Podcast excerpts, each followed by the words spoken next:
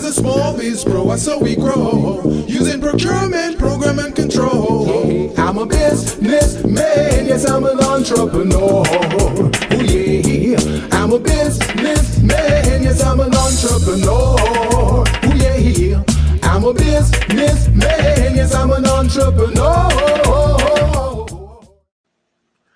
Good afternoon, everyone. This is the Business Zone with Crystal. and Coach Gilbert Buchanan, your small business paramedic. And today, folks, we're going to have a great show. This is going to be class in session today. And Crystal, this is Caribbean Heritage Month. Did oh, you know really? that? I did not know that. We found that out yesterday. Caribbean, and they showed you some Caribbean uh, folks who's been instrumental in uh, building this country and at and contributing to it. I didn't see Oh. my picture up there. Well, I think you, you need to work on that, but I think we should reach out to some of our Caribbean uh, uh, friends and clients and bring Yeah. them on this month. Bring them on the show. Exactly. Yeah, highlight them. I didn't know there was a, a Caribbean. month. I mean, that means my girlfriend, she's from Cuba. I got friends from Puerto Rico. Yeah. I got friends from the Dominican. I got friends from the DR. Um, uh, that's the same Dominican. I have friends from everywhere. So, all Yeah. Well, happy to you, my my co-host, Caribbean right, man. Heritage Month. I appreciate love that. I appreciate love that.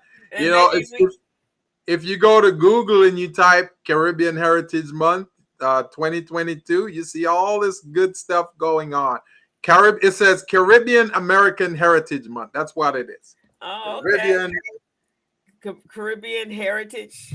Caribbean Caribbean hyphen American Heritage Month. That's what it is. Okay, well then I will make sure I uh, um, amend all of my marketing for next week. And I did not know that that was the case.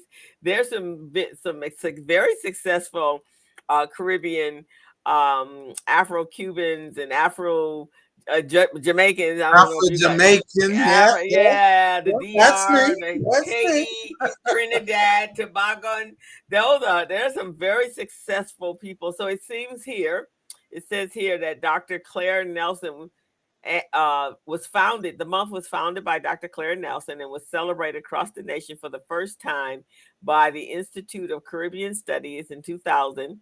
However, the move to officially declare June as the National Caribbean started in 2004 when a legislation bill was passed by Congresswoman Barbara Lee. Oh, that one of my clients, that's his aunt. Yeah. Yeah. The resolution was made in official in 2006 with George W. Uh, Bush, and he signed the proclamation. And I don't think I have ever, ever, ever heard this at all. I'm, look, I'm looking here at his briefing from the White House. It says uh, President Biden proclaimed it was on May 31st of this year that he proclaimed that uh, June will be uh, Caribbean Heritage Month. All righty. So some of the things it says here. I mean, first of all, there's 13 Caribbean countries for those of you, and some of you might be tuning in and know this yourself.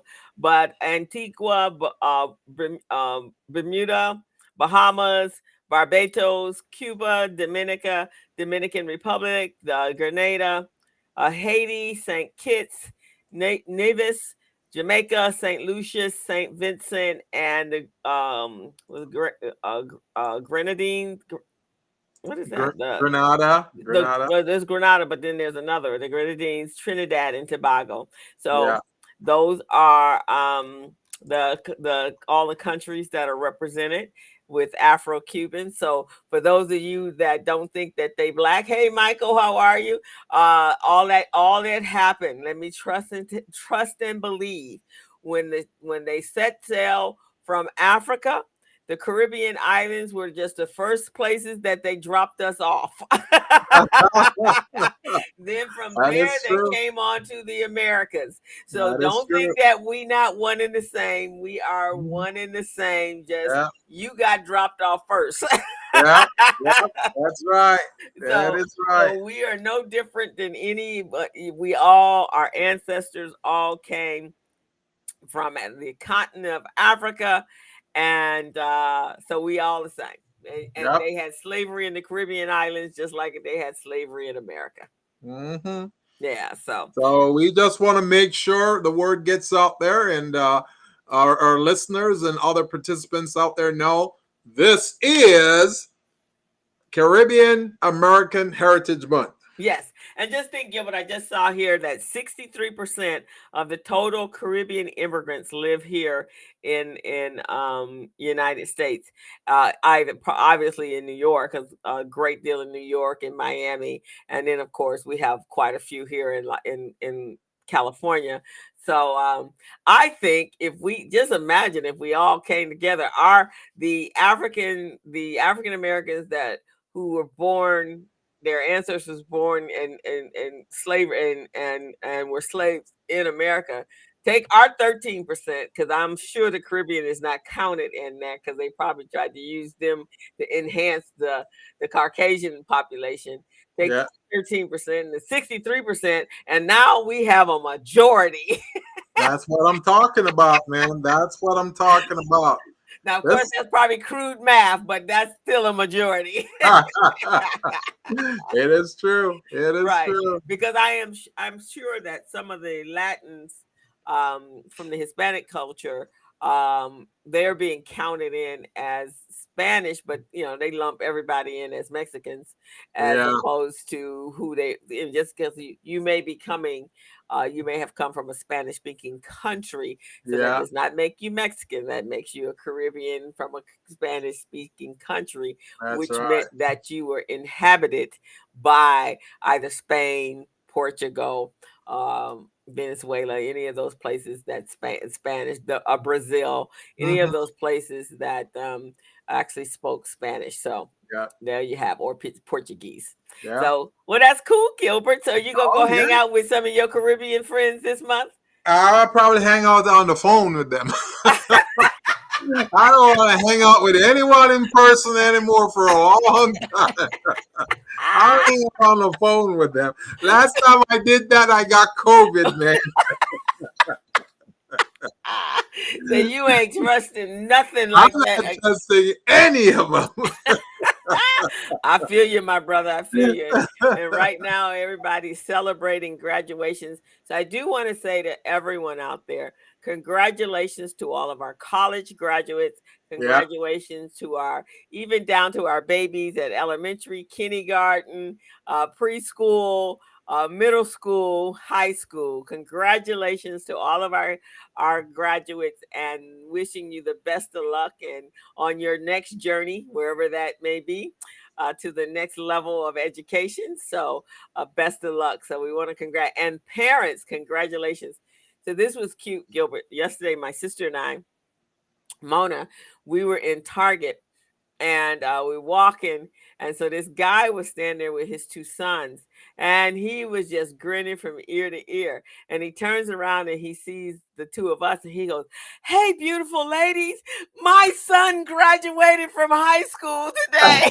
he was helping them buy some out clothes. He was grinning like he had walked that little boy to school and sat next to him every single day until hoping that the hoping and praying that the child graduated and on he was on cloud nine the young man is going to a community college so dad was just smiling and smiling um i know i had some uh i had some friends one um I don't know if you know her. Her name is Denise, and she has she actually owns a, a African clothing line. And so she says, uh, she had posted about her son graduating from middle school, right? And so she says, I know, I know, I know it's not college, but look, I got one child. So every time he graduates, it's gonna be like a college. We're gonna brag about him. We're gonna brag about him. She goes, I am going to brag just as if he was in college. That's what I'm talking And I told her, you go ahead, my sister. It's, it's a milestone. and in this country, man, just getting our kids to the end zone, to the married, to having children is That's a feat right. all by itself. That's right, man. Wake So, up in the morning, making lunch, putting together, preparing them, putting their clothes in order, sending, taking them to school. going to those parent teacher meetings and all those other exactly exactly all of those things all of that and one and one of my friends says um i saw her at the park one of the the kid for the kids that come to the park. She walked up to us doing the happy she said this is called the happy parent out of school uh dance. Because it's been rough and you know they they're they're chauffeuring and getting up early and forcing homework and lunch and all that sort of stuff so she's like this is my happy parent dance so now the kids are on summer break and uh, you know a lot of lot of um, camps going on and so yeah. you know we have biz camp starting yeah. july um, 5th and it will go on to July 29th. So for those of you that how many don't, enrollees you got? Uh, right now, I think we're at 25. Hey, but you know, and we've been interviewing two, three, four of them a day. But we just did a partnership, or we're in the process of doing a partnership with an organization called um, uh, Educating Young Minds, and it's run. Uh, founder's name is Ali, uh, An- Angelise Echols, and um, she's been running her program for 35 years, and it's a tutoring program that helps kids um, um, with tutoring from elementary school all the way up to college, prepping them for college with SATs, and so she has a summer camp going on this summer. Uh, yeah. But she likes to. She's been collaborating with other organizations to enhance her camp and to enhance that other the other uh, collaborator partners camp. So we're our camp is going to be from uh, 9 to 12 every day, Monday through Friday, uh, for the month of July. And her camp goes on um, for the month of July as well. She's an all day tutoring. So we're going to combine forces. And what yeah. we're going to do is uh, her kids are going to join our camp and, yes. and make up the balance of our numbers. And then our kids can go over to her camp for tutoring and SAT prep and and all of that. So and then we're actually um, we had a meeting with the Urban League um, and so all the other youth programs that they are participating in, she now will have access to those kids. So it should be a really amazing um, uh, uh, co- yeah. collaboration uh, yeah. because you know we all have the same passion for helping our children. Yeah. And so we're looking forward to that. So we solidify everything next week. I think she should have about 10, 15 kids coming into our program. And hopefully we will have about 10, 15 uh, of our kids going into her program. So Sounds we're like excited about that. Mm-hmm. Like me. Yeah. So today, you know, I was been, you know, this has been heavy on my mind. And you, if you're listening to the news, guys, and if you are um, reading um, any information on the internet, you know that there's a recession coming. There's a recession coming. I was just listening to the news this morning, and they were saying uh, the gas is a primary mm. the fuel indicator indicator, when, especially as gas prices continue to ex- escalate and the supply is much lower than the the demand or the demand is higher than the supply then um, that is a indicator of a um, recession but also that the gas or the fuel has long arms into everything that we do our food yep. transportation mm-hmm. all of that stuff yeah. So um we weren't prepared for the pandemic, but we sure in the heck can be prepared for uh, the upcoming recession. And so that's what we're going to talk about today, guys. So we're going to talk about recession proof business activities or businesses that you may want to think about.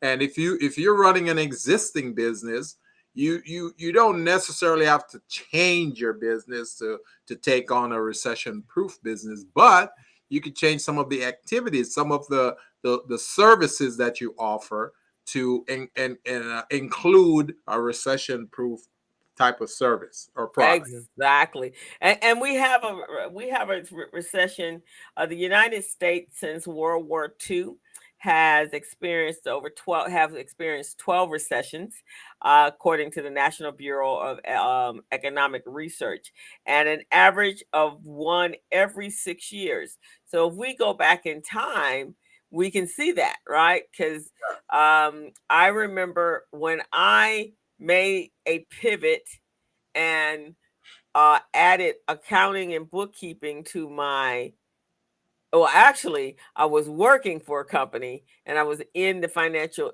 uh, financial industry and i was um, selling insurance products disability and, and health insurance products right? But i worked at a financial planning firm.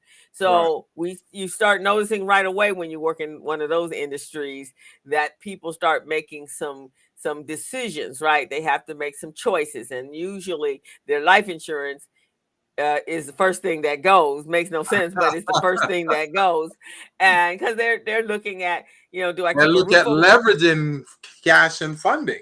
Right. So, do I keep the roof over my head? Do I keep my car on the road? I definitely have to eat, right? Yeah. And and um so those are the priorities right? Especially if you're going to school if they're going to got kids going to school got to take care of kids. So i was like you know what? And this was like the second recession that i had in, i had um encountered. One was the S&Ls back in the 90s remember, remember, that one the S&Ls oh, yeah. yeah that was a rough one right? Oh yeah. And then you got 2001 Right. 2008 and 2020. and now we're kind of sniffing at the door at 2023. right, a little early for since we just did the 20. So yeah. I at that time said, you know what? I need a, a business that is recession proof. I actually needed a career that was recession proof. Yeah. So yeah. I went back to school, got my accounting and bookkeeping uh, skill sets. And I was like, okay, because the one thing I know in my world, I don't care how bad it gets, folks. Somebody's out there still counting their money, and oh, they yeah. still, in fact, more so now because you got to know where every dime is, right? Oh, so yeah. that that was my um uh migration into a recession-proof yeah. skill set that will be needed no matter what's happening in the world. And a lot of us small businesses don't know how to count their own money. So we need people like you and others, you know, bookkeepers and accountants, CPAs to count the money for us. Let us know what's going on, you know, what's owed to us, our accounts receivables, our account, accounts payables, you know, our agings you know, what's going on with that? When am I going to get paid? When am I going to get my money? right, exactly. Yeah, you start those those are those are statements and phrases and comments that you make a lot during a recession. oh yeah. when am I going to get my money? When my money coming? So, so that's what we're going to talk about today, guys. Um, it, uh, one recession proofing your business. Uh, have you started? and if you haven't you need to so we're going to talk about some uh, actionable ideas that um, that can help prevent um, companies from suffering too much during uh, the recession and and a lot of these uh, as was a result of uh, what transpired in the previous recessions and how people make the adjustments. So we're going to talk about that, and um, so it's a, it's a fun and exciting in my world, in the accounting world. It's a fun and exciting conversation, and we we can't keep our head dug in the sand. We have to be prepared now. We we know what happens when you're not prepared, so we have to be prepared. And okay. the thing about it is, um, what small businesses can do also, since we've measured over the years and we've seen that anywhere from four to seven to 10 years is when those recessions come around then we sh- we need to start planning accordingly you know so when you're doing your business plan your marketing plan your growth plan you want to include that type of thing in your business planning process that okay we know within four to seven years we're going to have another recession. How are we prepared for that? How are we going to be recession proof? So these are mm-hmm. things that small businesses should include in their planning. Yes, it really, really should. Which means that if you did your business plan, you know, 25 years ago, you might want to pull it off the shelf, dust Yep. it off, Yeah. cobwebs, and go in because I'm sure your business has changed uh, quite a few times during that time. But also look at what you need to do. So that's what we're going to talk about. But before Yeah. we do that, Gilbert, how was your week? Oh man, my week was super busy. It was uh I had a lot of certifications I'm doing for some of my clients. And uh, you know, even though I provide them this platform, Small Biz Pro, to use to upload their documents, make it easier on themselves and easier on me, so I can just access the documents and put them in the application. They're not doing that, so they're making my job tougher. So what am I? Usually, when we try to hold small businesses' hands and they don't pay attention, what do we do? We gotta charge them the stupid tax. so that's what I gotta do now. I'm gonna have to up my prices and say, okay, this is the stupid tax you're paying for not using the platform I give you to make your life easier. oh boy, that's funny, true. yep, yep. Because the whole purpose of getting this this platform, this back office platform together, is to make their lives easier, which in turn will make my life easier when I'm doing their certification. And they're not doing it, so you gotta charge for that. There has to be some consequences. so there has to be some consequences, huh? Repercussions and consequences. Yes. so if if they adhere to what I'm saying, they, they won't have to pay the stupid tax. But if they don't, then gotta pay that stupid tax. well, that's that's kind of like when I was um with, with um QuickBook when I was teaching accounting and bookkeeping QuickBooks, right? Same thing. Had that, you know, when it was cheap. Hey, um, Jasmine, when it was cheap, nobody wanted to. I was begging folks to come take a class. Now, since they started couldn't get that money during the pandemic, oh, it got serious then. so now I have I probably teach uh, either Wave or book uh, QuickBooks probably two to three times a week now.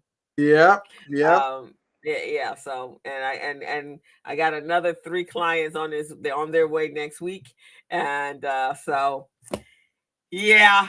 But but I have a stupid tax too because if I got to Yep. come in and fix stuff, it's gonna cost you so much more money. That's right. That's right. Because they have all the opportunity of making things easy for them by working with super consultants like you and I. because exactly. Our job is to make your life easier. And if you're not taking us up on that, then you got to pay the stupid tax. You, you do. So, and we only doing this to help you guys. We ain't not doing this for any other reason. But you're absolutely correct. you're so correct. well, I know right now I, I have never been busier in my entire life because everybody's trying to get ready for get get past and move past the pandemic. Although we haven't moved past the pandemic, we still high. We still have the pandemic. We are still in it, Yeah, but uh, people are just just done. They're just done with it. yeah, yeah. You know, the, the the reason I know that they're done with it, I went somewhere yesterday. Where was it? I think it was a bank. I went somewhere and I saw people not wearing their mask. A lot of people were not there and they were inside. You know, they were I'm going, what? because they took off the restrictions for you having to wear your mask. So eh, whenever I go inside or anywhere, I always have my mask. Oh yeah. I'm oh, wearing yeah. mine. They may not wear theirs, but I'm wearing mine. It's too bad whatever happens to you, but I know what it, it ain't Yeah. gonna happen to me. So I'm Yeah. just um, I, you know, yeah. Yeah. This, eh, at this point, it's about your own common sense. That's right. That's right. So, So you I- do, and I heard today they're taking the restriction off. No, no, you don't have to show verification that you got your vaccination Oh, or Lord. testing or any of that I'm sort of stuff. keeping mine. keep in mind. As a matter of fact, this is June and my booster shot is due this month. So I'm gonna go do that booster because I don't want to see inside of the room, the ro- those rooms of those hospitals. Yeah, see, you you got something to relate to. You yes, with a joke to you. You're not you're not under the the uh, the illusion that it was a conspiracy because you lived through it. I lived it. I lived it, man.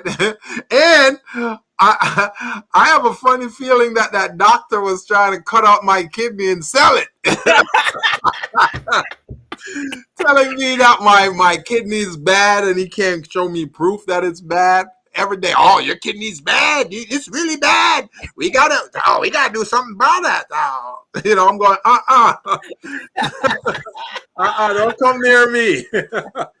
Trying to sell my kidney on the black market. Right, and exactly. then and then blame it on COVID. That, oh, COVID killed him. COVID killed him wasn't the kidney that I took.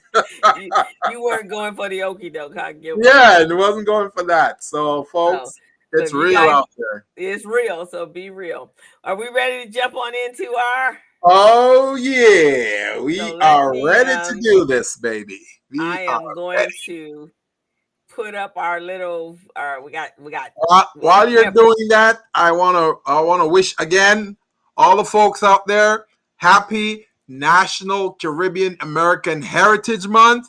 Jasmine, I know you're tied to the Jamaican culture. I know you're Jamaican, so happy National Caribbean American Mo- uh, Heritage Month to you and your mom and your family, okay? Yeah, and I want to share it with everyone else. mm-hmm. Yep, and to my girlfriend, uh, she go woo woo, and my girlfriend who's out, who's from uh, Cuba.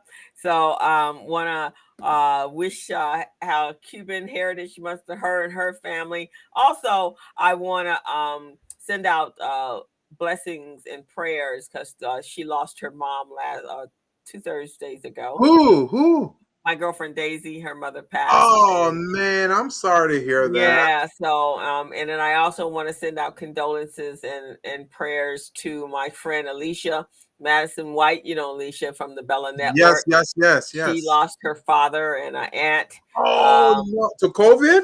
No, they they were um uh, well uh, both of them were Daisy's mom was 94 and just had been fighting this long battle of um uh, dementia and some other things. So she she lived a good long life, but whew, a long long time. She's been incapacitated for a long time, for I would say over 15, 10, 15 years. And then Alicia's dad also had been diagnosed with uh, dementia and um, he had to be put in a facility because he was one of the uh, dementia patients that became more um, violent over time, oh, and he wow. was a big guy, and so she couldn't take care of him. So I want to send uh, condolences and prayers and blessings to the, her family, her and her sisters, yeah. um, and anyone else that has lost a loved one. This is this is pretty tough, you know. But yeah. our elderly, uh, that's what happens, you know, and we have to prepare. So just know that we love you and we're here for you and many blessings and prayers. And if you need anything, of course, just let us know. We're here for you. Know, you. I want to add this, uh, Crystal. I really want to add this out there to all of our listeners and new viewers. I want to let you guys know this because I know many of you may not have thought about it, or maybe you've thought about it, but you go, ah, that will never happen to me. I think you guys should start thinking about getting some type of insurance either burial insurance or some type of insurance for family members because when they pass, it, it's going to happen suddenly. And when it does, you may not have the money. Your money may not be right to deal with that type of situation, especially now with COVID and all of that, where people are getting sick, you know, uh, like uh, emergency style, and then they just pass then you don't have the money to take care of the burial that can kill you that can wipe you out and that can devastate you i remember my mom died in 2018 and it's a good thing i had burial insurance on her mm. because uh, they told us that the burial cost will be about seven thousand dollars. Uh-uh. Mm-hmm. That's not what it was. It was about fifteen to seventeen thousand dollars. And on top of that, On top of that, the, the, the funeral home, the mortuary, the, the, the cemetery, everybody is trying to get some money out of you. That's when they jack you. That's when that's when they act like they're your friends, and then while you're not looking, bam, they hit you with a big bill. so, so they did that to me and my mom, man. It was unbelievable. Luckily, I had that insurance to cover it, or I would have to go into my pocket and and, and take care of it. So, guys, don't be proud. Think about it. Think about it. Okay. And, and, and that and what that's called, Gilbert, is that's called uh grieving insurance. yeah, yeah. Grieving insurance. That's how I want you guys to look at it. So when they jack you, it's because they know you're grieving and you oh, have yeah. no choice. They have you oh, yeah. barrel. So, oh yes. yeah. Um, so yeah, you do, and it's so funny you said that because just on just on yesterday on the community briefing, we were talking about that. Um, oh, really? Sure yeah, that was the that was definitely the conversation. Making sure you have uh, the appropriate insurances to take care of yourself. Um, yeah. In, um, life insurance for sure on your loved ones, but also if you're in a position when your parents are before your parents become ill, um, and, and be, um, become incapacitated, then you want to make sure that you get long-term health care. So get it while yeah. they're young yeah. And it won't cost you so much. But yeah. if they can't afford it or they're not thinking about it, you should think about it because you're going to be the one taking care of them. So, oh yeah, you will be the one, and then you're going to be wishing, man, I wish I had taken out this insurance because then it's going to be too late. Now they have these insurance programs out there where if you're between the ages of 50 and 85, you can get a policy, and that policy will be uh, you know, like a reasonable amount that you can afford on a monthly basis. You know, like some of them ten dollars a month, some of them, you know, it's fifty. I was paying one hundred thirty-seven dollars a month for my mom, and it came in handy. It came yeah. in handy. So, guys, think about it. Think about it. You know, I know, think, I know you're probably you're probably saying, "Hey, this won't happen to me." But trust me, I said the same thing with COVID. I said COVID wasn't going to happen to me, and bam, it happened when I wasn't looking. So, so you know, you want to prepare yourself, guys. You, you definitely do. Uh, uh, Jasmine Jasmine is putting at all her Caribbean, uh, Jamaican friends in in the chat. So go ahead, girl. Beautiful. Support your people. beautiful, beautiful. Love it, love it, love so, it, Jasmine. So, uh, so anyway, guys, and this is also even so we're going to be talking about business and recession proofing, but let's even talk about family res- uh, um, uh, recession proofing because COVID is still here, so it yep. create some other dramas for you. Yeah. And and some expenses. But with that, we're going to jump on in uh, to our topics today. We want to welcome you all. You are tuned in to the Business Zone with Crystal and Gilbert. So please go on over to our YouTube channel and subscribe so that you are informed uh, whenever we are every week at three. We are here every week at three o'clock, but you will get a uh, notification uh, the day before and the day of several times actually to make sure you tuned in. So, all righty, we ready to rock and roll? We are ready to rock and roll. Okay, so our subtitle, our subtopic today is you're gonna change your tactics, not the vision of your business, but you're gonna have to change your tactics yeah, yeah, in order to survive. So, just for clarity's sake, uh, what is um, recession proofing your business? So, what is defined by the National um, Bureau of Economics Research is that recessions is a significant decline in the uh, economic activity uh, spread across the economy, and it usually lasts lasts for several months. Normally, visual um, um, it, it, affects your income, employment, induct, introduction, uh, in, industry production, uh, wholesale sale or retail sales all of these things are are affected and the recession can take can last between 2 months 18 months and the duration can be quite stressful for business owners. So um i would say equivalent to the pandemic. Only thing is that the businesses are not going, the world is not going to shut down, but it's going to feel like it shut down because everything is going to cost more. And um, there will be certain things that um, will not be available to you.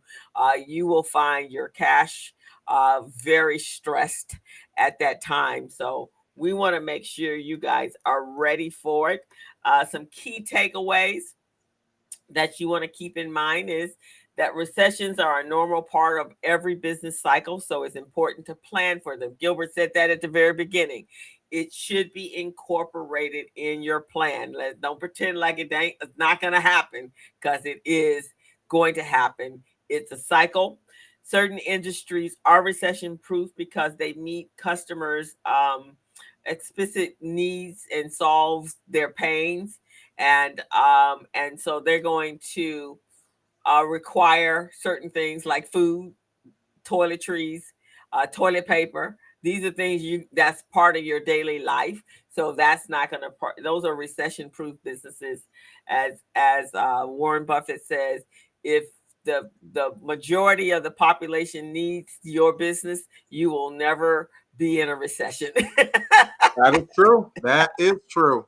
That is true making uh, a business more recession proof is going it requires advanced planning so this is what we're talking about today.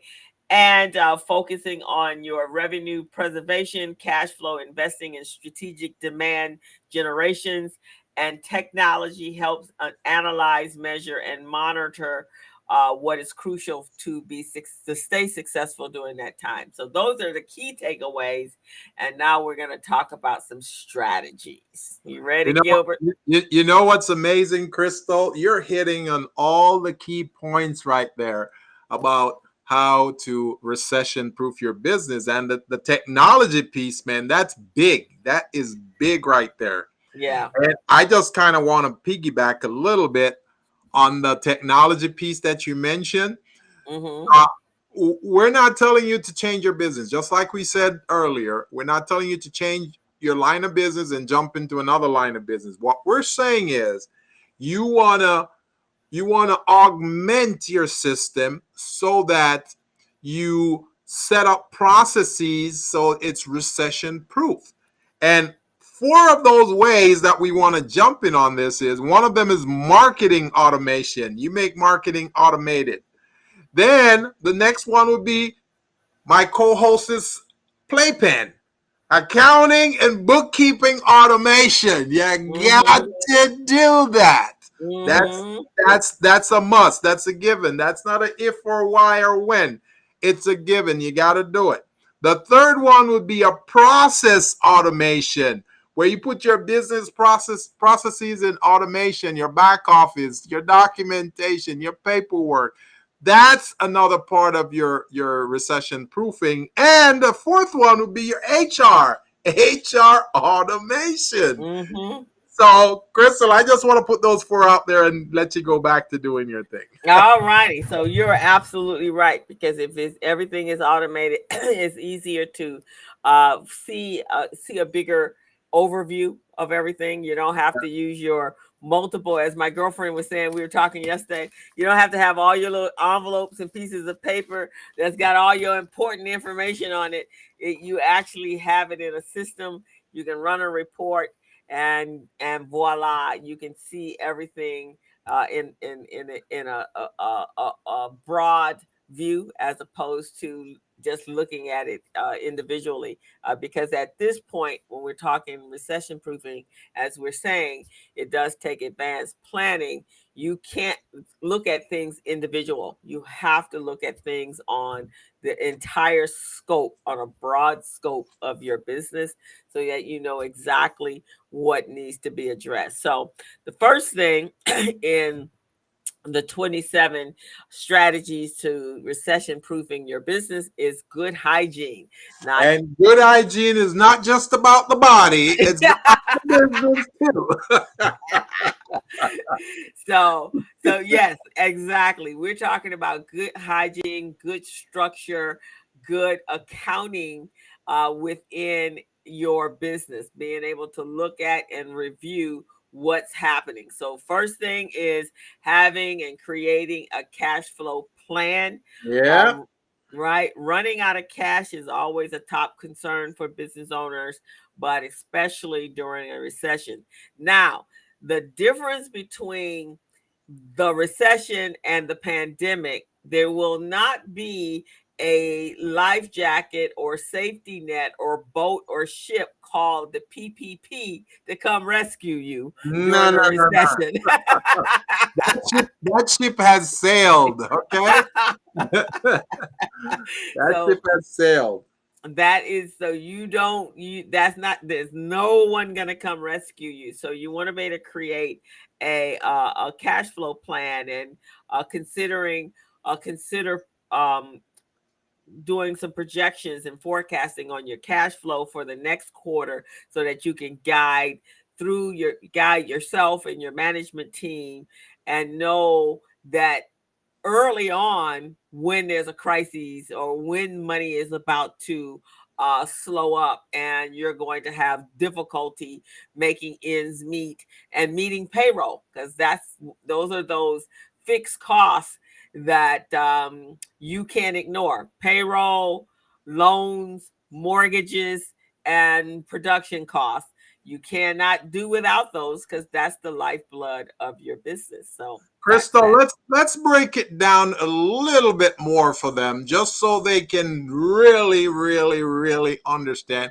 what we're talking about when we say create a cash flow plan. Okay. Mhm. So one of the things that you guys want to think about when we're talking about creating a cash flow plan, not only should you create a statement of cash flow so you can see what's going on in the business, but you want to know who owes you money and who you owe money. So, Mhm. so that's what your statement of cash flow is going to do for you. It's going to tell you who you owe and who owes you. All right. So your accounts receivables, your accounts payables, your aging, anything over 90 days is called aging. So if you owe money for more than 90 days, then that's an aging accounts payable.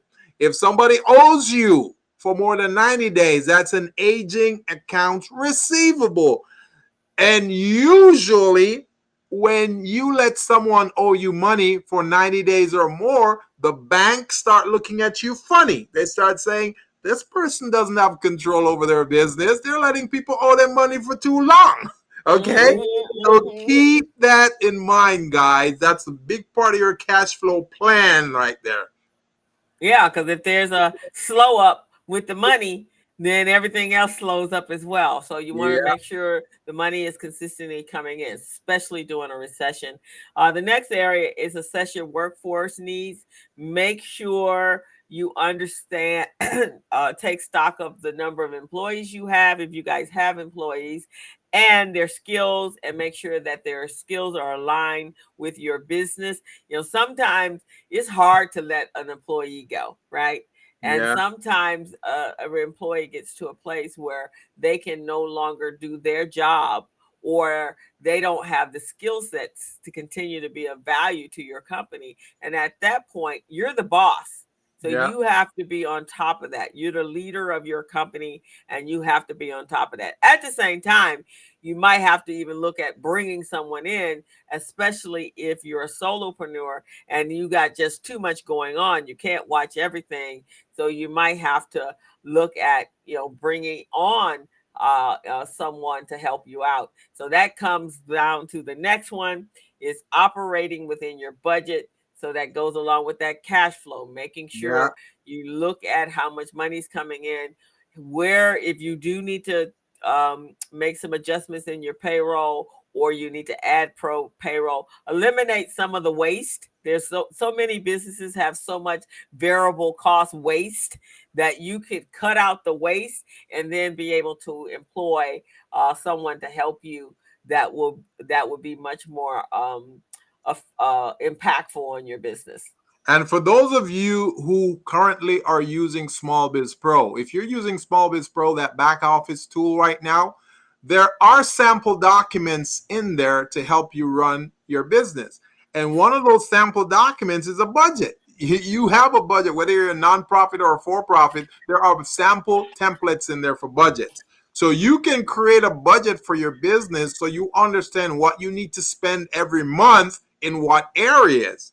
So that's what Crystal is talking about about operating within your budget. First, you set up the budget. You know your got your spending guidelines, and you don't overspend. You don't overspend. So you want, and you can't just assume that you know you got to look at your books. You got to have a good accounting system so that you'll be able to to do um, uh, reviews and, and, and analyze everything that's happening, money coming in, money going out, and keeping track of all of that because you're going to really need it during the recession. So so important. That's one of those critical good business hygiene uh, uh, strategies that not just during a recession, but 24 7, actually, as long as you're in business and call yourself in business, that's something that should be going on. Building up your employee skills if you do have employees, making sure they're up to the job, they're up to the challenge, right? um, making sure that they're flexible, they can pivot, and they can think creatively during the recession, that they will be a benefit to you and not a, a hindrance to your business. And that's when you also need to start putting together a bench. You want to have a bench of either potential employees or potential consultants that you can use. So when you you go out and you already um, vetted these these individuals, you know what they can do because you've interfaced with them. You've got them send you their statement of qualifications, their capability statements, and all of that. And you're able to go through that. Then you put them on a bench so that when you really need them, you can reach out to them and someone like Crystal, for example. If you want to reach out to her and say, hey, you know what? I'm having some challenges with bookkeeping. Can you help me? Or accounting or whatever it is those are ways that you can help to build up those employee skill. And employee skill doesn't necessarily mean an employee. It could be a consultant an independent contractor. You want to build up those skills as well. Exactly. So very important. Uh the next one is very important. Hey greg.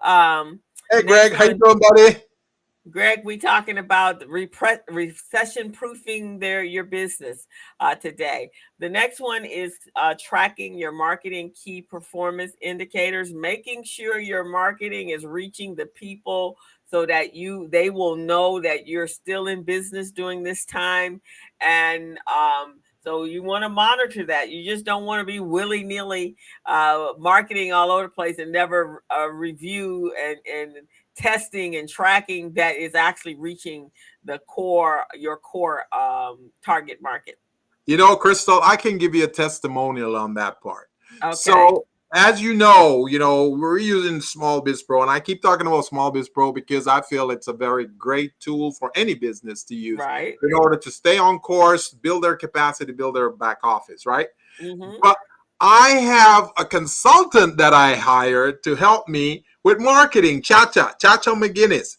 Okay. So she's helping me with her with my marketing, and we're looking at stuff now that I never looked at before. You see what I'm saying? So in tracking the the key performance indicators, she's helping me to let me know how many people are looking at my site on a daily basis, how many people are responding to because she she advertises on Instagram, Facebook, LinkedIn, and all of that, and, and YouTube as well. Okay. So she's letting me know the type of results and response that I'm getting out of that. When she puts up a video or she puts up a graphic and infographic, it's just phenomenal. And it's like I'm, like a kid in a candy store right now. oh, I didn't even know these things could happen. But she's just doing a great job. So that's what Crystal is talking about, folks, when she talks about tracking your marketing key performance indicators, your KPIs. You got to know what's going on. How many people are you reaching? How many people are responding? How are they mm-hmm. responding? What are they responding about? What do they like or dislike about your ad or your promotion or your marketing campaign? Those are things you want to do. And that's and, why it's a good idea to hire someone to do that because that's not your if that's not your area of expertise, that's, that's not, not your wheelhouse, then you're never going to do it the way it should be done right. and to the um to the magnitude that it should be done. So someone Yeah. that is hired to do that, that's their job. They're looking for certain things that you, uh, the business owner whose business is to develop the business, it, you don't have a clue, like you said, not even knowing that that happened. Uh, Greg Exactly. says. Uh, Greg says, and I remember this because I knew Greg. I I had another. I had several businesses going in 2003. Greg says he, he opened a business in the boating sales in 2003, uh, five years before the Great Recession. Clearly not recession proof. And that's the thing we're talking about. So when we're thinking of about starting or expanding, growing a business, one of the things we want to ask ourselves is this business recession proof? Or are the things that we're doing in this business going to help us to become recession proof? And if the answer is, ah, I'm not sure or no, then it's not a good business venture to pursue. Right, exactly. Next one is beating the competition. So very, very important because um um everybody's always concerned about the, com- their, competition, but it's really it's really important at that time during a recession to to take a stock of who your competitors are because uh, recessions have a way of weeding out certain companies that don't have the strength or are not recession proof and there there may open up a whole new market for you that was not there before uh, because if they close then someone else is going to have to pick up the slack right? Like like right now i think it's absolutely um, interesting that um there are only three companies or four companies that make baby food when one of those that one company is no longer uh available or can't do it not just the united states the whole entire world has been affected that Yeah. you can't find baby formula. Why is that? I mean i don't even understand that. So people right now this would be the perfect time and i know it does take time to get things through the fda but you can sell international and don't have anything to do with the united states fda program so Yeah. you should really be thinking about what how can you uh, create fill up that that void there is now a need in the marketplace and as an entrepreneur and as a business person that's what we're always looking for that little opening to jump into a space that is completely uh, in need of a service or to meet an unmet need. So very and also- important. Al- also crystal i want to add to that that piece about beating the competition. You know they have this phrase if you can't beat them join them right?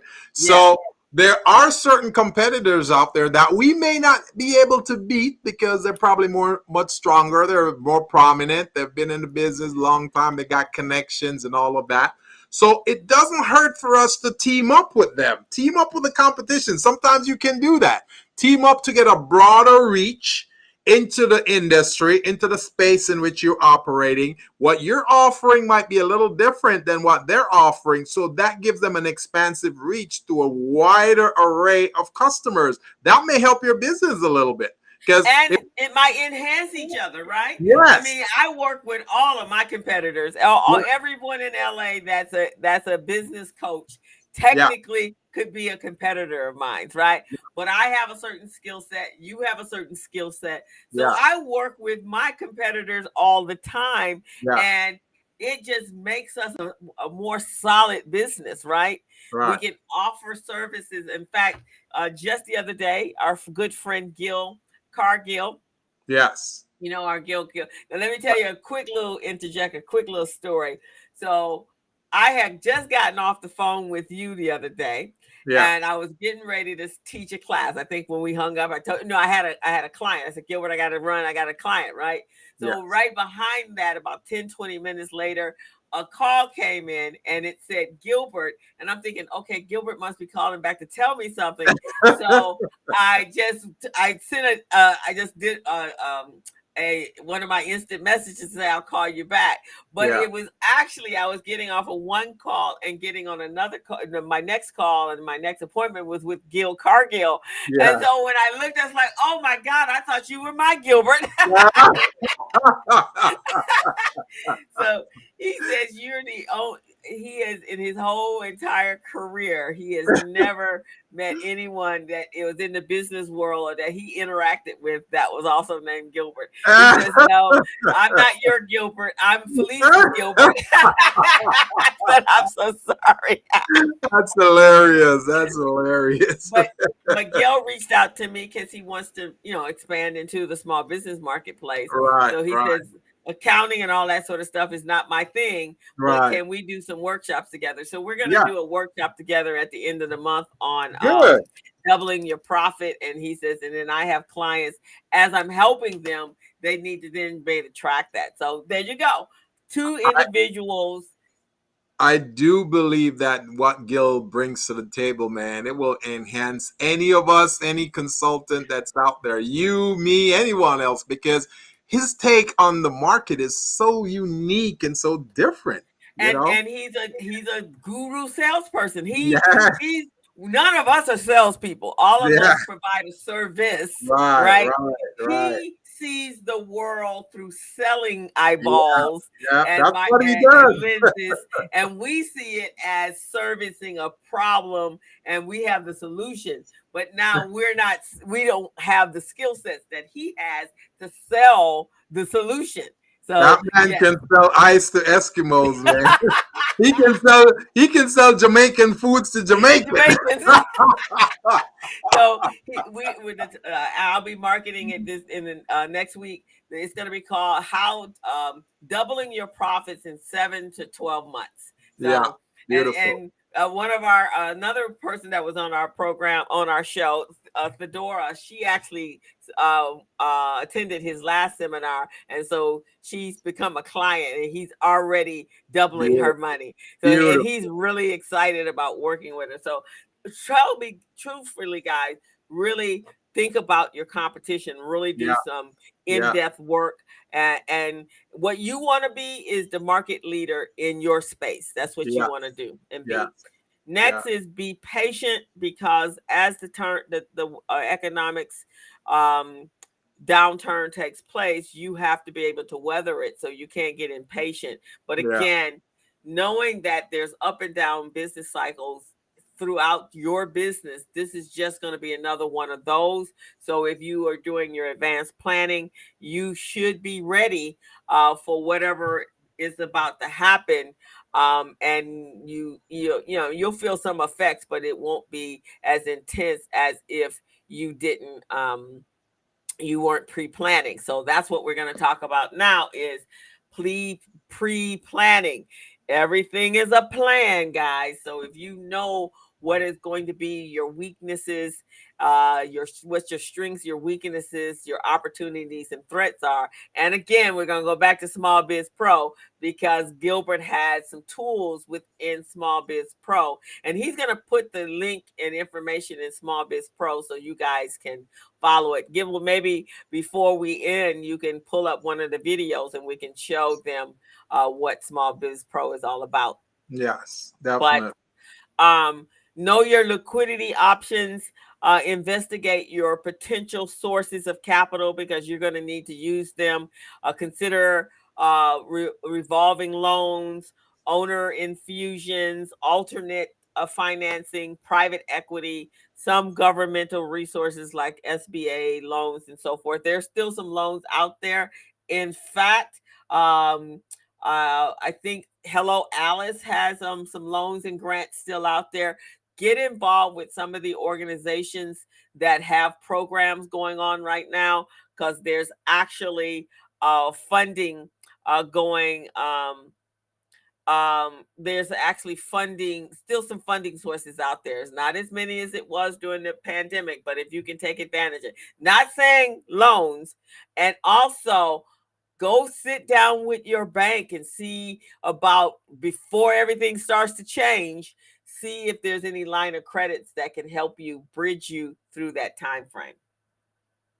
So very important. So check out any loans. Go over to and and this is some of our sister organizations. Go over and check out pcr pacific coast regional center. Uh, check out lindustry center of lindustry. Uh, they may have some low point loans if that's what you need, especially in production uh, for your production costs. Uh, so take a look at that. Also, establish flexible client agreements. Uh, one way to build your client loyalty is to negotiate flexibility where one hand washes the other. Um, and then you can kind of uh, offer rewards in return for contracted sales volume and also customize offering in exchange for fast payment terms. A lot of us, you know, don't want to give up anything, uh, but in some cases, if somebody is going to pay you early and you need that cash flow, then you having a discount, uh, adding a discount to uh, a, a incentive for them paying a few dollars here may be worth thousands of dollars in in your bank account right so you want to look at that and and know that any discounts any that you do those are tax writable tax deductibles allowable tax deductibles that you can write off at the end of the next year and that can reduce your tax option you are muted for whatever reason gilbert why are you muted what happened? See, oh, there you I'm go. On, can you hear me? I can. You were unmute. You were muted. Yeah, I'm on a different plane here. So one one of the things I wanted to add to this, Crystal, is that mm-hmm. um, small businesses, in order the, the points that you made earlier about being patient being yes. patient, one of the things that you can do to help in that patience is to make sure you get a line of credit for your business. A line of credit can help you to go so much farther in your business. And um, what it does, it gives you access to leveraging cash that you wouldn't otherwise have available in the case of an emergency or last minute decision, or if you got to hire employee or purchase materials. Those are things that you need to you need to have going. So you want to start establishing a relationship with your with your, your bank or uh, a credit union or whomever you're using as your your uh, financial entity in your business you want to develop that relationship whether the line of credit is going to start at 20,000 50,000 100,000 or more you want to have that available so should a recession come around, you can jump in and you can start using some of that money. Okay, that's one of the one of the things. The next thing is, uh, I'm partnered with uh, an organization on Wilshire called the Jewish Free Loan Association. Mm, the, uh-huh, the Jewish Foundation. They, yes, they also offer loans to small businesses interest free loan interest free that means you don't have to pay any interest on it. What you borrow is what you pay. You borrow 50000 you're paying back 50000 no interest or anything like that so those are are um, two types of resources i think you guys should build into your plan your operating plan that will help you to access funding when you need it Awesome. Those are good, good, good, good suggestions. And make sure this is a good time to go in and talk to those banks. If they can't help you in this area, they are not the bank you need to be banking your money with. I was talking to somebody the other day and they were saying, tell, and I'm not going to mention the bank's name. Uh, they were saying, my God, it, the, the bank that I, it, they don't let me even have my own money. It just sits in there. It's a safe. It's yeah. a is a savings account, but I can't do anything with the money uh, that's there. So I said, well, I don't think that's a that's a bank that's working it on your behalf. Right. Take your money, move it to a bank that uh, is going to be uh, be able to assist you when you need it.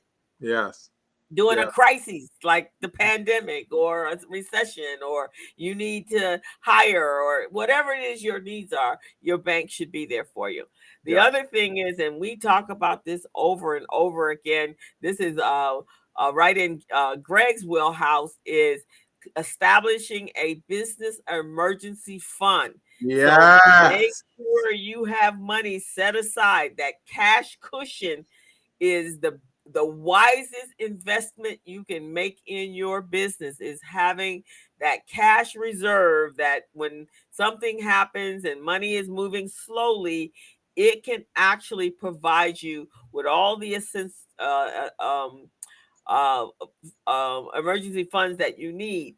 So and what you want to do is when you're establishing that fund is the key factors is uh, your payroll, your inventory, and your utilities and your mortgage. Those are the key things that keep you in business. Make sure you know what that is, establish that budget based upon that, and then start storing away that emergency fund. It really should not be at the reg- at the bank that you do all your regular banking with, your um your general account it shouldn't even be a separate account at that same bank because what yeah. will happen is you it will be a false emergency and you'll start transferring money. Put it in some other bank that you cannot get to. The rainy day fund. Yeah few had yeah very few had a pandemic emergency fund. So yeah so do that. Next is assess your organization's risk tolerance. And so yep. again I'm going to go back to Gilbert's to Small Biz Pro because it can help you do that. There's a tool in SmallBizPro that allows you that helps you with that, isn't it, Gilbert? Yep. Yes, there is. Yep. Right. So one of the things in your risk tolerance is what is going to what is your break even points? What's your breaking point? You know, when does your business really go into critical space? Um, how much uncertainty can your leaders and staff handle? Making sure you understand where everything falls apart. How adaptable, are, and this is what Gilbert talked about at the very beginning. How adaptable are your systems and your processes? Do you have a handle on those processes? How much money can you afford to lose before the company is in critical um, critical condition and needs to be in the ICU. Resuscitated. before you need a small business paramedic. right, before you need a small business product paramedic. And how how much reputational risk can you withstand? So that's some of the things that you want to be able to obsess to make sure that you know what is going what can happen and where your breaking points are and um and that can help you. Another is paying down all debt. Yeah um yep. when a recession is coming you want to be as debt free as possible you don't want to have whole bunches of loans sitting on the books. So do some prepaying of some outstanding debts if they've been around for a long time, especially if they have high interest. Get rid of those um, before that recession comes along. Find ways to cut back. Uh, this means on your operating expenses. This means on your variable expenses, things that are wasted time. One of the things that I have found doing everyone's doing books for people and helping people establish their their accounting uh, structures, Gilbert, is yeah. how much we spend in electronical electronic transactions that we may have thought was useful or was beneficial two, three, four years ago because it's such a small amount, we're no yeah. longer thinking about it, and yeah. it's happening every month in our in our accounts. We're not reconciling, so we don't know. You could be putting out, you know, two to three hundred dollars a month, four thousand, you know, a thousand dollars a month in little fees that add up. By the end of the year, you didn't put out a whole lot of money.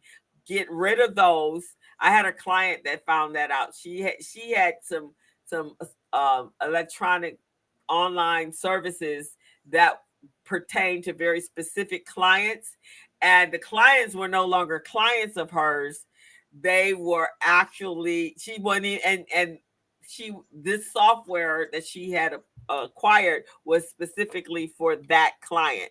So once she eliminated that, she was able to re- recycle and and repurpose that money and that's how she created her emergency fund and and that's a good point right there crystal because i was thinking um and, and when you when you were talking about the emergency fund and you're talking about looking at fees mm-hmm. i have a i have a vendor right now that charges ten dollars every time they send me money electronic they send me my payment electronically uh-huh. right i think it's through um uh, wire transfer, not uh-huh. ACH, but wire transfer. Right. They they jack me ten dollars in each transaction. So if they have three transactions, that's $30 right there.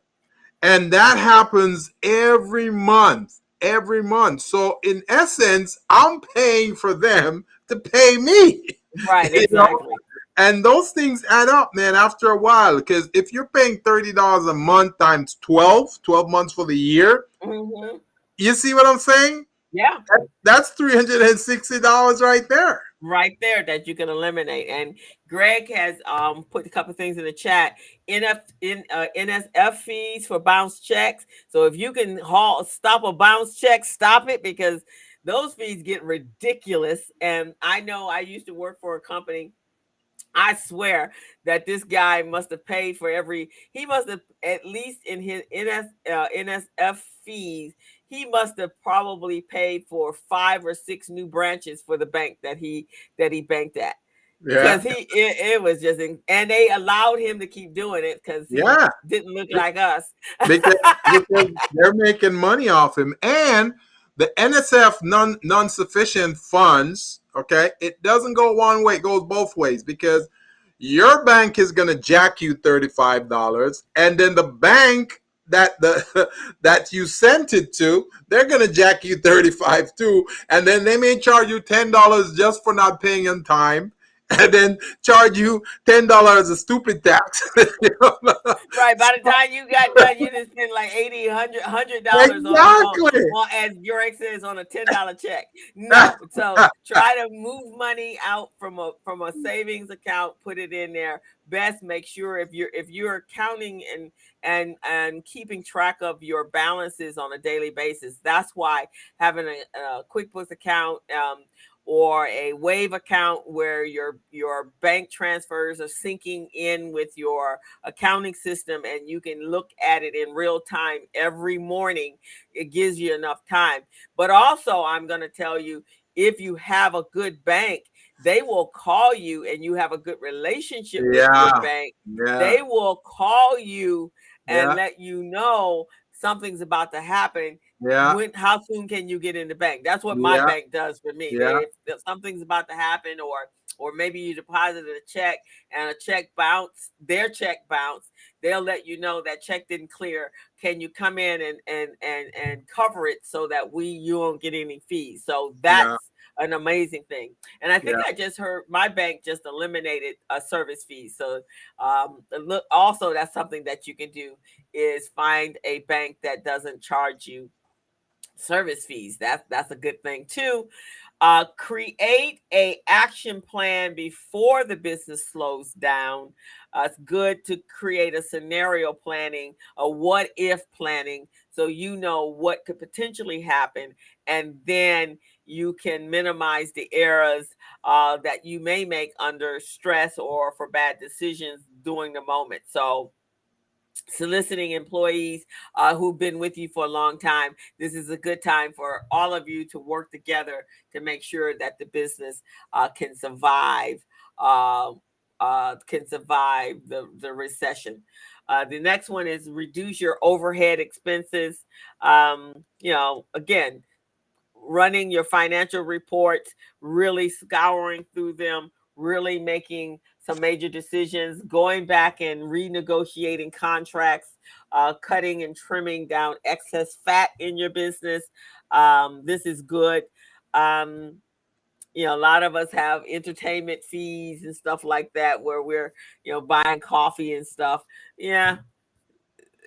See, that was one of my that was one of my pluses for the over the pandemic because I didn't have to go buy coffee or lunch with anyone, any client or anyone during that time. I just stayed home. We did business on the phone. I saved me a lot of money. I was looking at my budget, Crystal. I'm going, man, I'm saving oh, yeah. so much money. and, and you know it's interesting because one of the the suggestions here is move to remote workforce uh for force and now everybody's fighting to get their workforce back but Yeah. it does cost you more money to maintain your office your Yeah. people in your office you really don't realize that and i understand some of them are contracted in with their leasing uh with the lease on their buildings but um the gas company actually has eliminated their uh, offices and they're all permanently working remotely from home. That's if beautiful. they do need to have them come in, I think the um,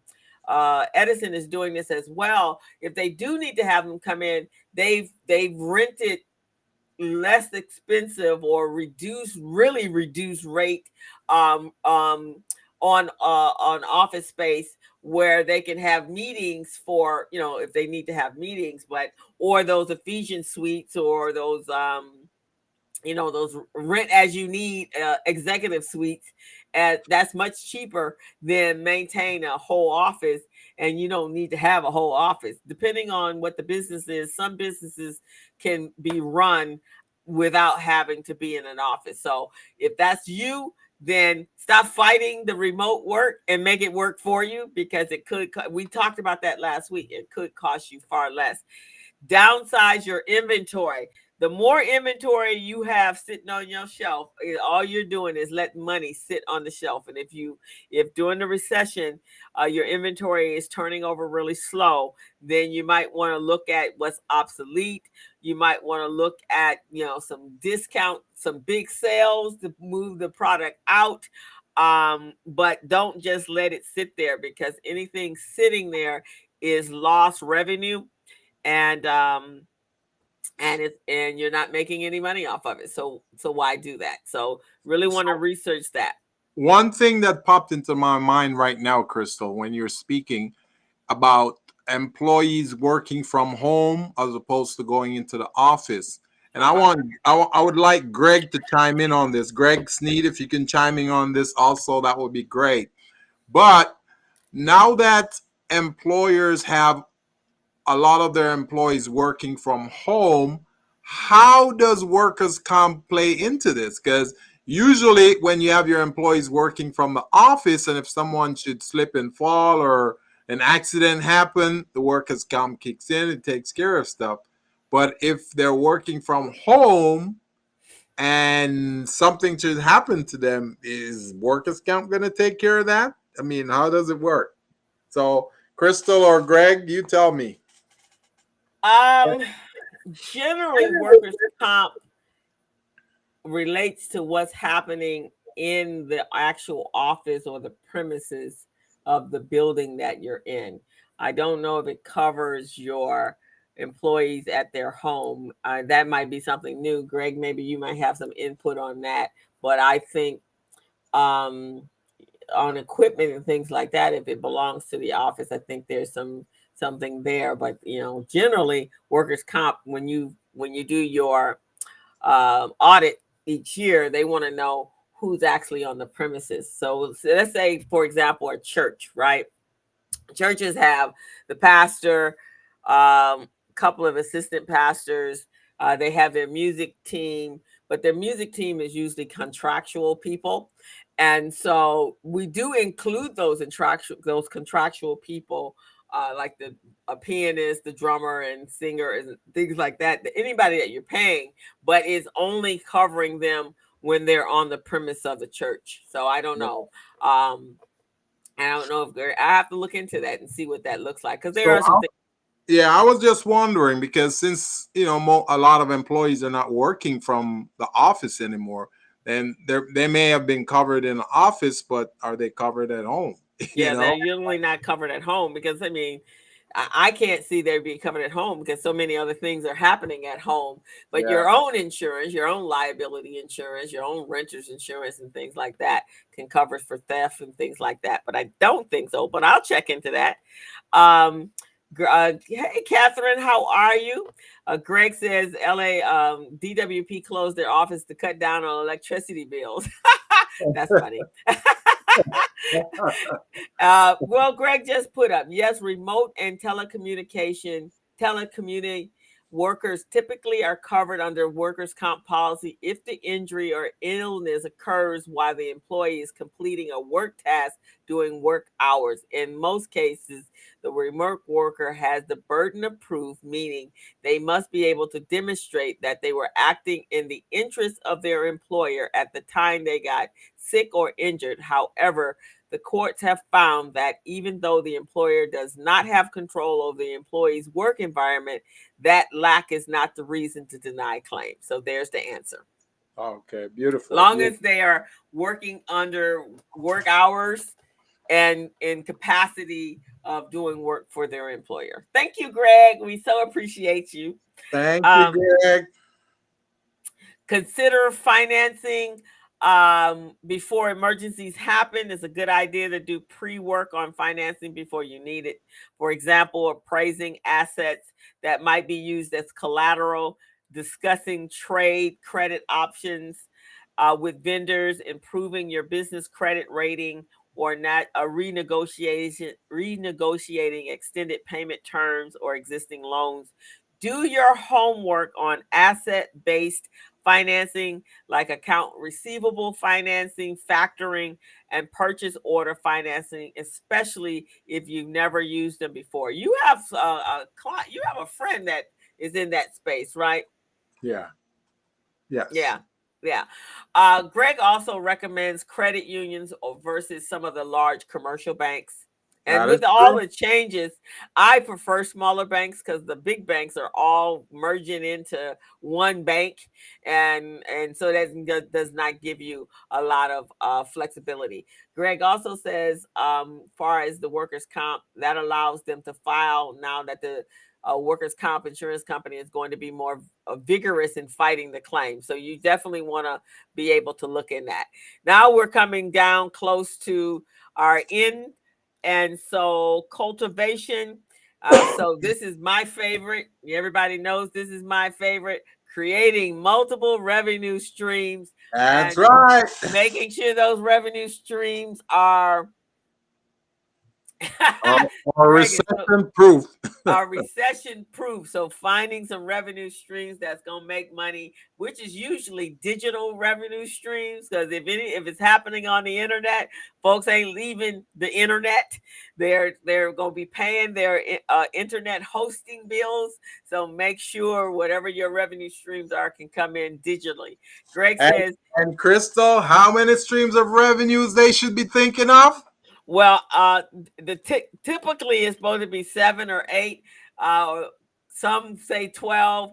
My friend Dr. Rosie says she have a revenue stream for every uh, financial obligation that she has. There's a revenue stream to offset it. That's what I'm talking about.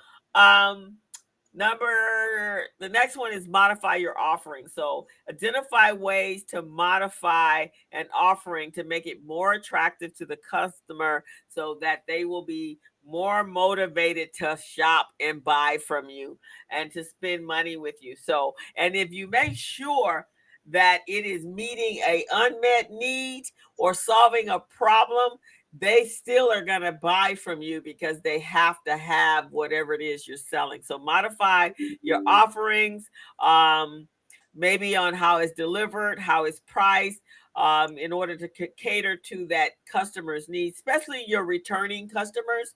Make Yeah. sure that you're catering to their needs. Also, maybe you might have to look at some new products assortment, something that uh, offering services virtually or pivoting from formal dress wear to casual dress loungewear. So one of the things that happened during the pandemic, none of us was dressing up, right? Everybody was wearing pajama bottoms and and and tops. So the the top the, the top resellers resells during the pandemic was pajamas and tops that you could be seen only on your Zoom calls because you're only going to be seen from the top up. So cater to the needs, guys. Cater to the needs. Cater to the needs. Invest time in client relationships. You want to stay close to your clients during a, a downturn in the economic uh, uh, climates. You don't want them to think that you're out of business because you haven't communicated with them. Make sure this is an important time to keep your communications up. Spend spend money on that marketer so that they can make sure that they're using and and and taking advantage of all your social media so people know that you are still alive and kicking. I was looking for a vendor the other day, and I'm thinking, I'm thinking a name, thinking of the name, and I was like, oh yeah, that would be perfect because my girlfriend was looking for a facility, a venue for her mom's repast, and this place was beautiful in 2019. Uh, they went under during the pandemic, and so when you go to Yelp, you see a lot of uh, uh, uh, under Yelp, your your Google a search for a company and it'll go closed, permanently closed, or temporary closed. So make sure people know that you're in existence. So spend some time keeping in touch with your clients.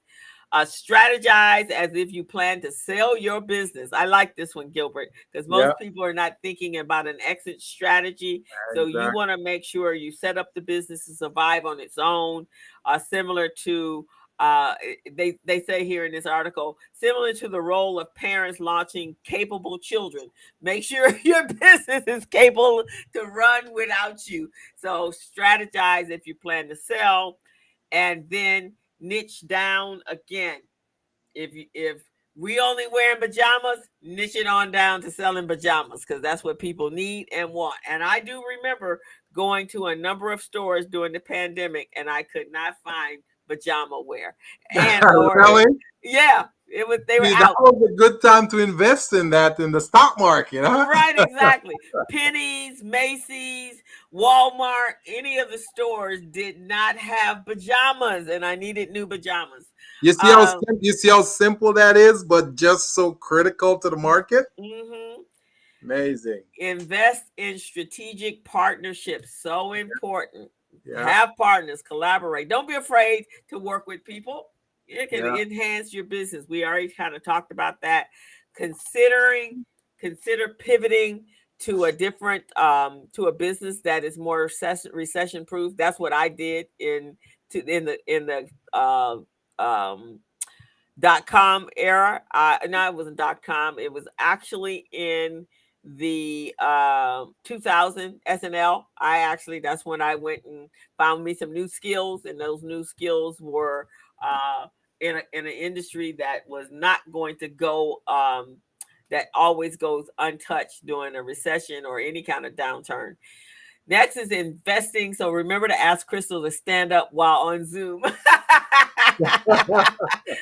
Funny, to Greg. Kind of, to see what kind of pajama she's wearing. Yeah, funny Greg. I'm on shorts today. um, investing, diversify your investments. Uh, actually, doing an economic dur- downturn is the best time in the world to, to get into the stock market because you want to get into the stock market when the prices are so low. And so, look at diversifying some of your investments. Start moving some money around. Buy some stock that's you know, dirt cheap and buy a lot of it. So come time for it to go back up, you may recoup some of the money that you're going to lose. Uh, invest in adaptable technology. Gilbert talked about this early. Do not skip nurturing campaigns. Make sure this is what Gilbert was talking about when we first started this conversation. Make sure you people know um, who you are. Greg says like a stock market red. Yep, like a stock market red cap sale right you now. Know, you know, Crystal, um, before you mentioned that about the pajamas um, getting scarce, never thought about it before, but now when the next uh, recession comes around, believe me, I'll be thinking about investing. well, Gilbert, you gave me a great idea the other day. I hadn't even thought about it. You know, people complain about the gas, but if you already got some money in the stock yep. market, yeah. Gilbert calls me. He goes, "Wait a minute, what about investing in stock?" I'm like, in oil and gas. Like you got a point there, my friend. Yeah, so, yeah, because the price keep going up and up. Right. So if the price is going up and the stock may be low, so I found a couple of them and I took some of my money and reinvested over into the oil. Might as well benefit from it. That's right. That's right. so that and that's not a, a, tip, guys. That's just common sense. That's all that was. So no SEC record or, or people coming after me. I am not a licensed. We're uh, not giving tips here. Right. We're not giving tips, and I am not a licensed uh, stock analyst. All I'm saying is makes good sense to me. That's right.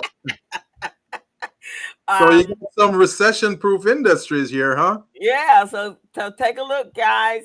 So if you need to pivot or you're in these industries, this is a good time to really um, do some research on how you can create more product uh, uh, revenue streams or maybe it's time to think about adding some services to your existing business so greg uh, we got your we got your industry here greg uh, financial services that's you uh, Greg said I did not name a specific stop, so I'm good. Thanks, Greg. Just want to make sure nobody coming after me.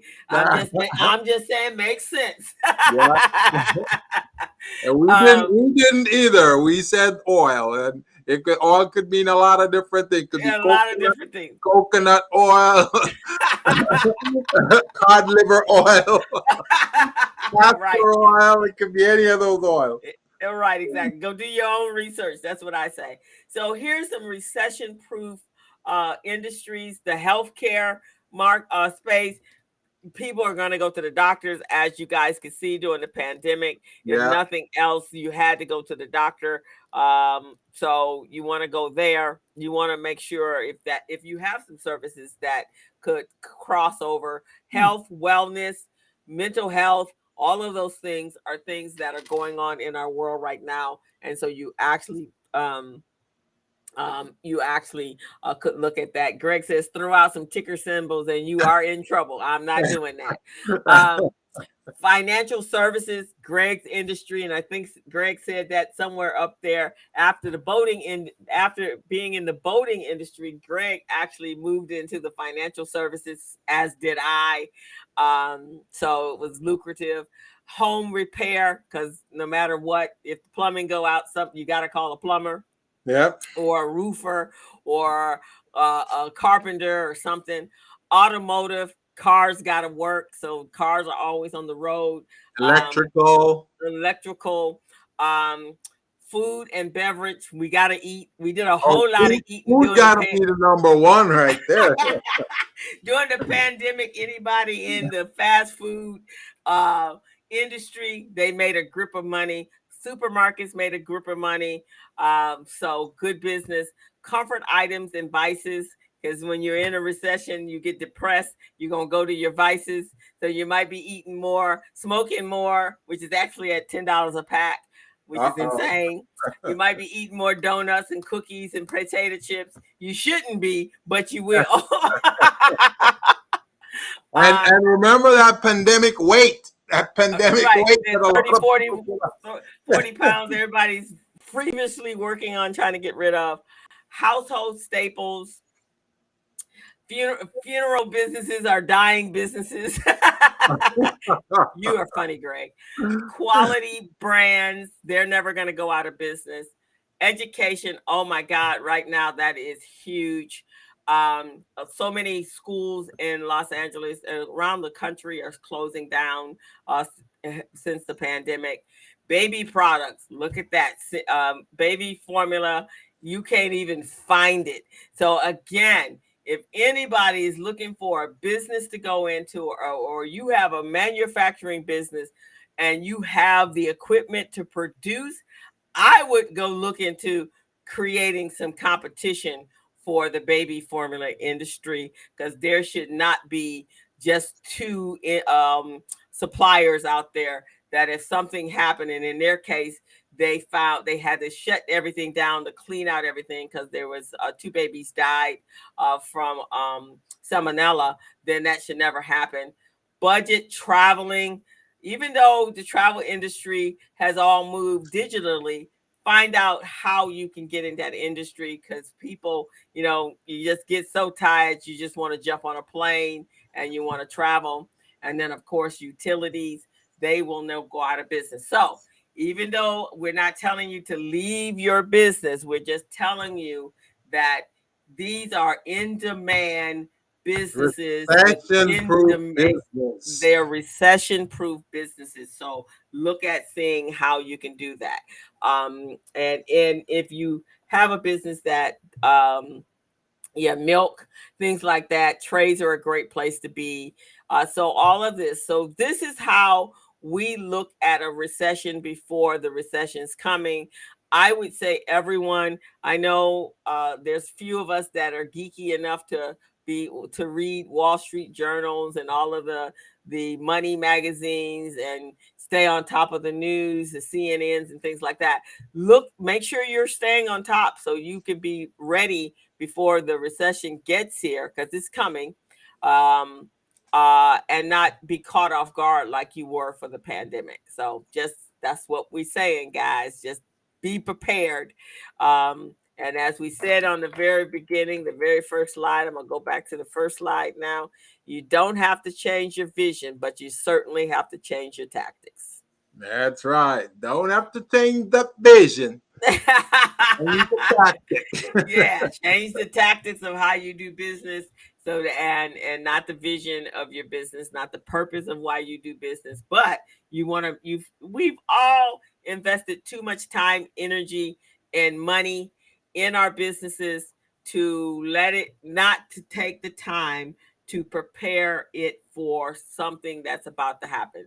And thank you, Catherine. Thank uh, you, Catherine. And just know, as we said at the top of this conversation, uh, economic downturns are part of the business cycle. That's right. And every six years, six to seven years, there is a recession. And so, and that's different than a depression. But every so there is some sort of recession. So you just need to be always prepared. And as Gilbert said, if you got your business plan intact, you do your SWOT analysis every year uh, at the end of the year or every six months, then you will be better. You will be prepared for it.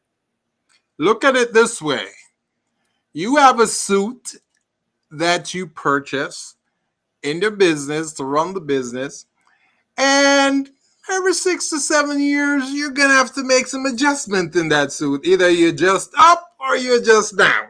But you adjust that suit somehow. Well, that's how the recession-proof business works. You got to adjust for to accommodate the recession? And are you adjust to uh, accommodate growth? So one of those two you're to do. Exactly. Greg says same destination different road to take. That's right. That's right. He said worst case scenario get 40% loan from gilbert there you go. But I think that would be one of those decisions you you work you made that that's a poor decision. Forty percent is a whole lot of money for to pay for a loan. But that's what you know, Crystal, I'm looking at this graphic you've got up here with a plate of food. Looks like a Jamaican food, and and we can use this as you don't have to change your tactic. Uh, well, it says change your tactic, right?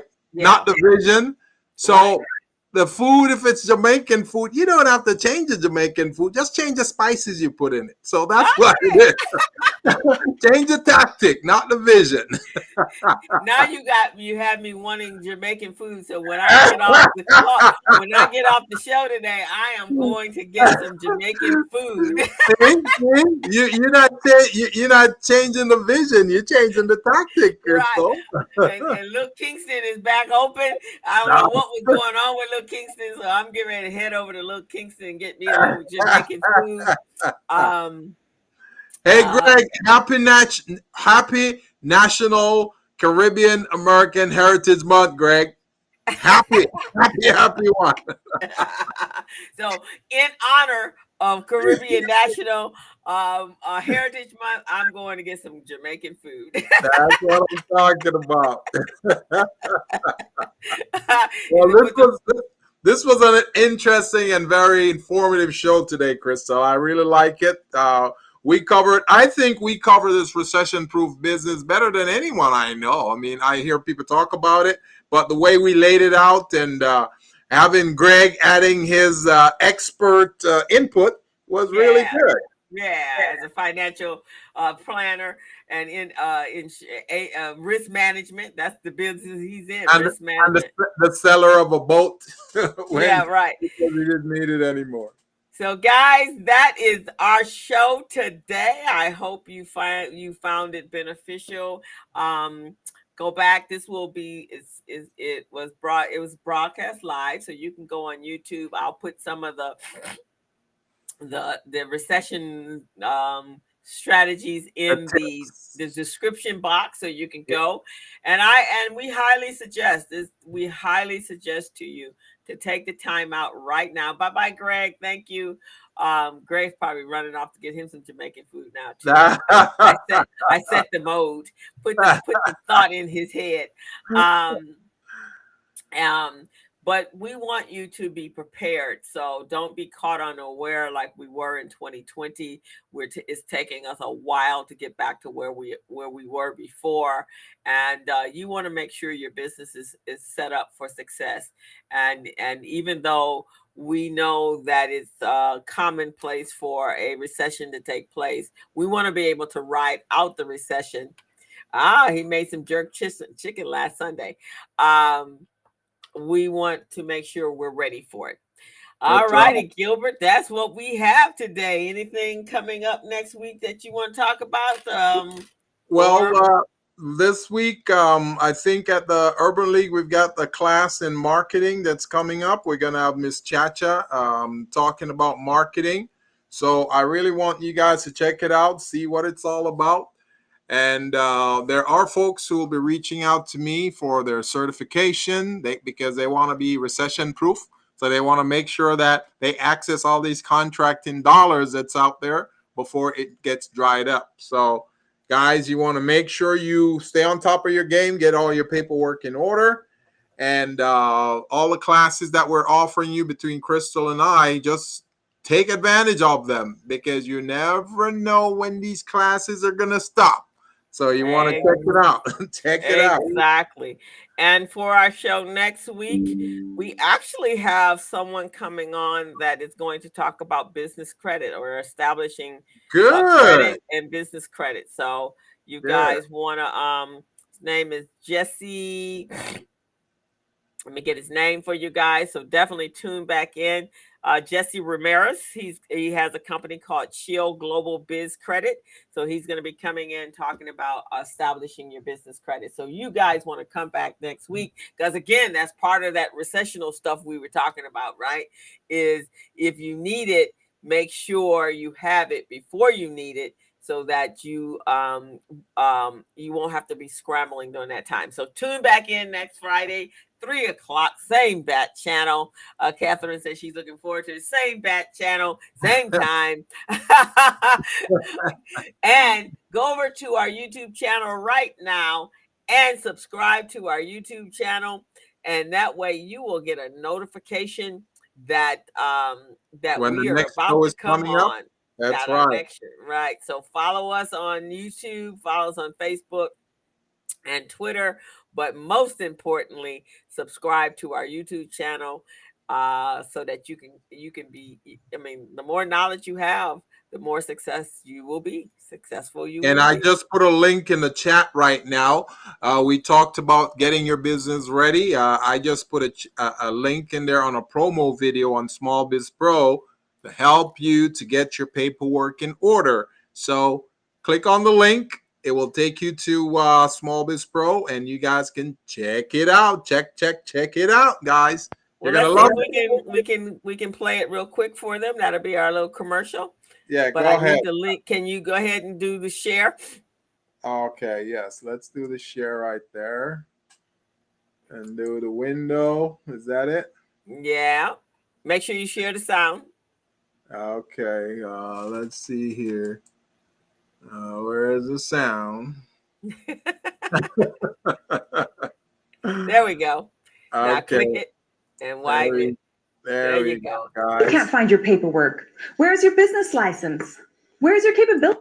Can you guys what see do you this? mean you can't find your paperwork? Where's your business license? Mm-hmm. Where's your capability statement?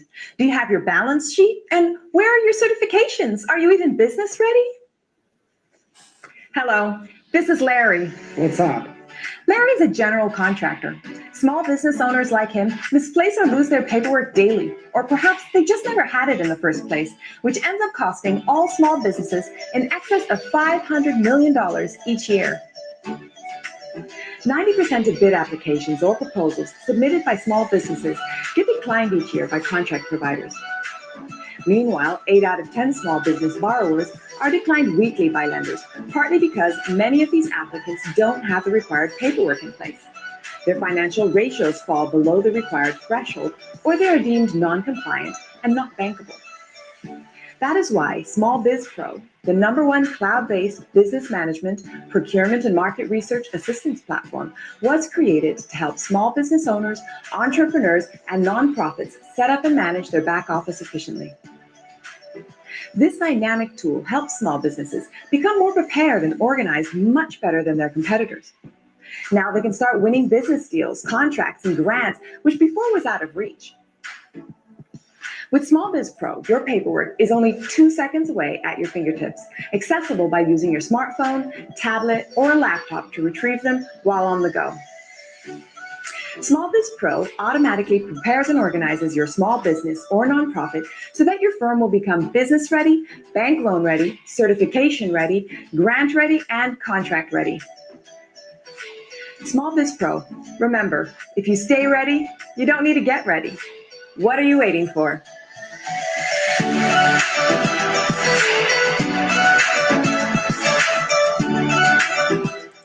Now that's what I'm talking about. So there you guys go. Make sure you go in and sign up. We'll make sure the link is in the in the in the description box on our YouTube channel and reach out to Gilbert and he can help you get it all set up. So with that, Gilbert, I guess we're ready to sign off for this week, huh? I guess we are. So we look forward to seeing you guys next week, next week Friday from 3 to 4:30 here on the Business Zone. And Crystal, you said we're going to have a great guest next week. Yes, Jesse Ramirez is going to come in and talk about small business credit and how to establish it. So you want to be here next week. All righty, guys. We look forward to seeing you. And on behalf of the Business Zone and behalf of my super co-host, Crystal Mitchell, Coach Crystal Mitchell, I want to say we're out. We're out. As a small biz pro, I saw we roll using procurement, program, and control. As a small biz pro, saw we grow using procurement, program, and control. I'm a businessman, yes, I'm a